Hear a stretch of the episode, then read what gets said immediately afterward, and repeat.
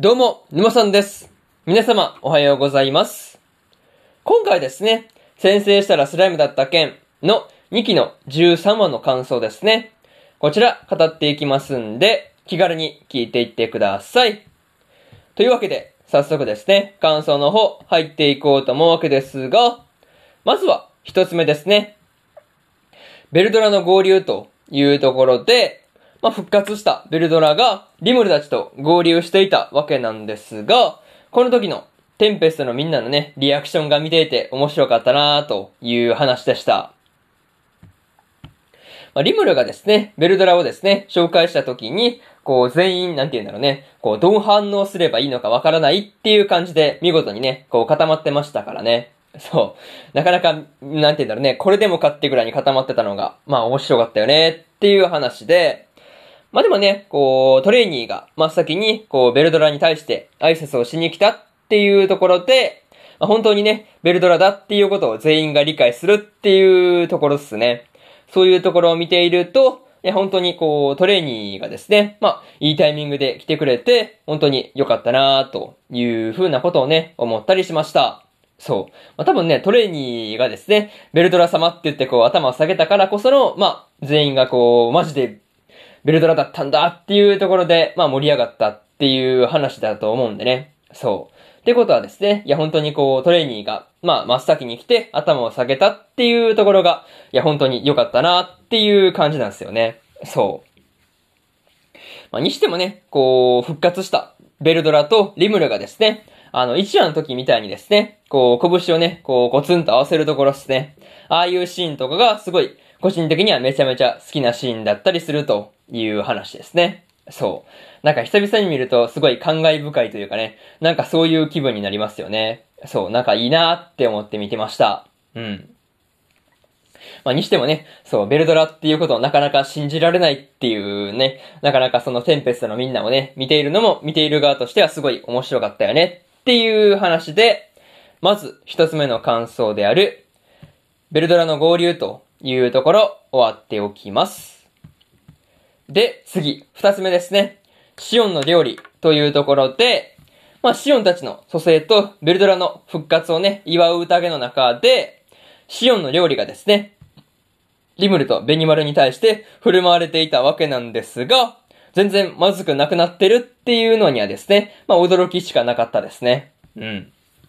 まあそれはですね、こう、シオンが、まあ新しくね、あの、料理人とかで裁くものっていうか、まあね、読むスキルなんですけど、まあ、裁くものの、裁くもののユニークスキルをね、獲得していたからだったっていう話なんですけど、まあ、見た目はともかく味だけは素晴らしいものになるっていうだけでもね、いや本当にこれに関しては大きな進歩だなっていうことをね、感じました。うん、いや、今までなんかね、見た目も味も最悪でしたからね。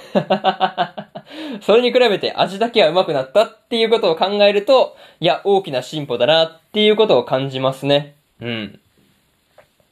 まあ、この時の、この時のベニマルがですね、これで死なずに済みます、済みますっていうね、こう言いながらこう涙を流しているところですね。あっこにね、こう今までのシオンの料理に、には料理絡みのこう苦労というかね、なんかそういうところがこうこれでもかっていうぐらいに伝わってきたシーンでした。うん、なんか、すごいこう、いや、なんか長かったなっていうことを感じさせられるというかね、なんかすごい見ているこっちまで泣きたくなってくるぐらいに、なんかすごい辛かったんだなっていうのがわか、なんかね、伝わってくる感じのところでしたね。まあでもね、シオンの料理を見たリムルの言う通りですね。確かに料理は見た目も大事だよねっていうことをね、思ったりしました。うん。なんか、うん。言われてみれば確かにそうだよねっていう話ですね。そう。すごい確かにリムルも言う通りだなって思って、めちゃめちゃここの辺はね、うなずいてました。そう、めっちゃうなずいたね。そう。そうそうそうつってね、めっちゃ頭振ったなというシーンでした。そういうところで、二つ目の感想である、シオンの料理というところ終わっておきます。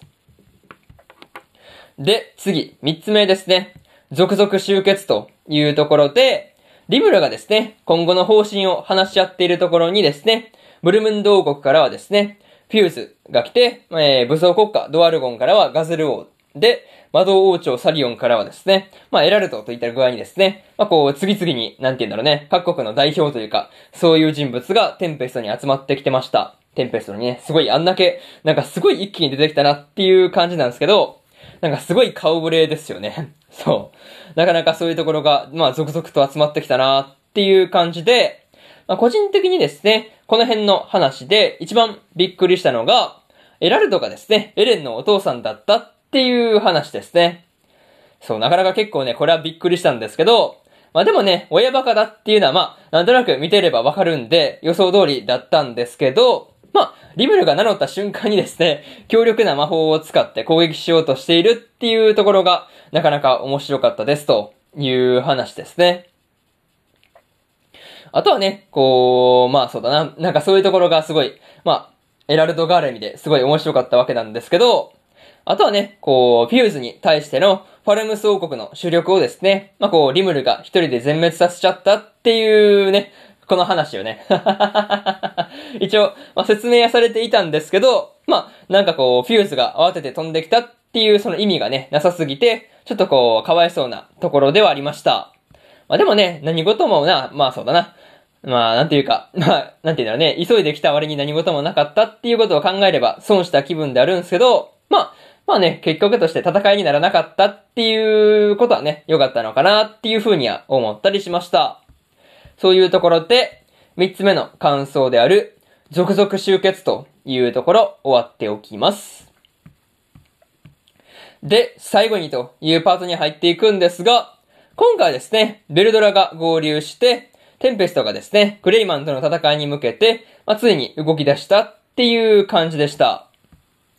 まあね、こう、2週間、まあね、2期こう、前半のね、こう、まあ前半クールのラストで、仲間に加わったディアブロがですね、こう、まあ結果としてはリムルの秘書になっていたわけなんですけど、まあ個人的にはですね、シオンと仲良くやれるのかっていうところが、まあ気になるところではありますね。そう。どんな感じになるんだろうっていうのがちょっとね、楽しみなところと、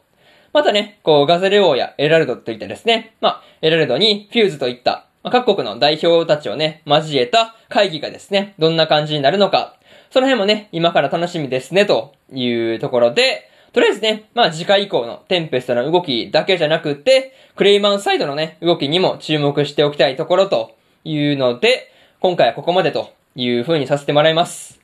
またですね、こんな感じで、今回の転生したらスライムだった件の2期の13話の感想をですね、こちら終わらせてもらいます。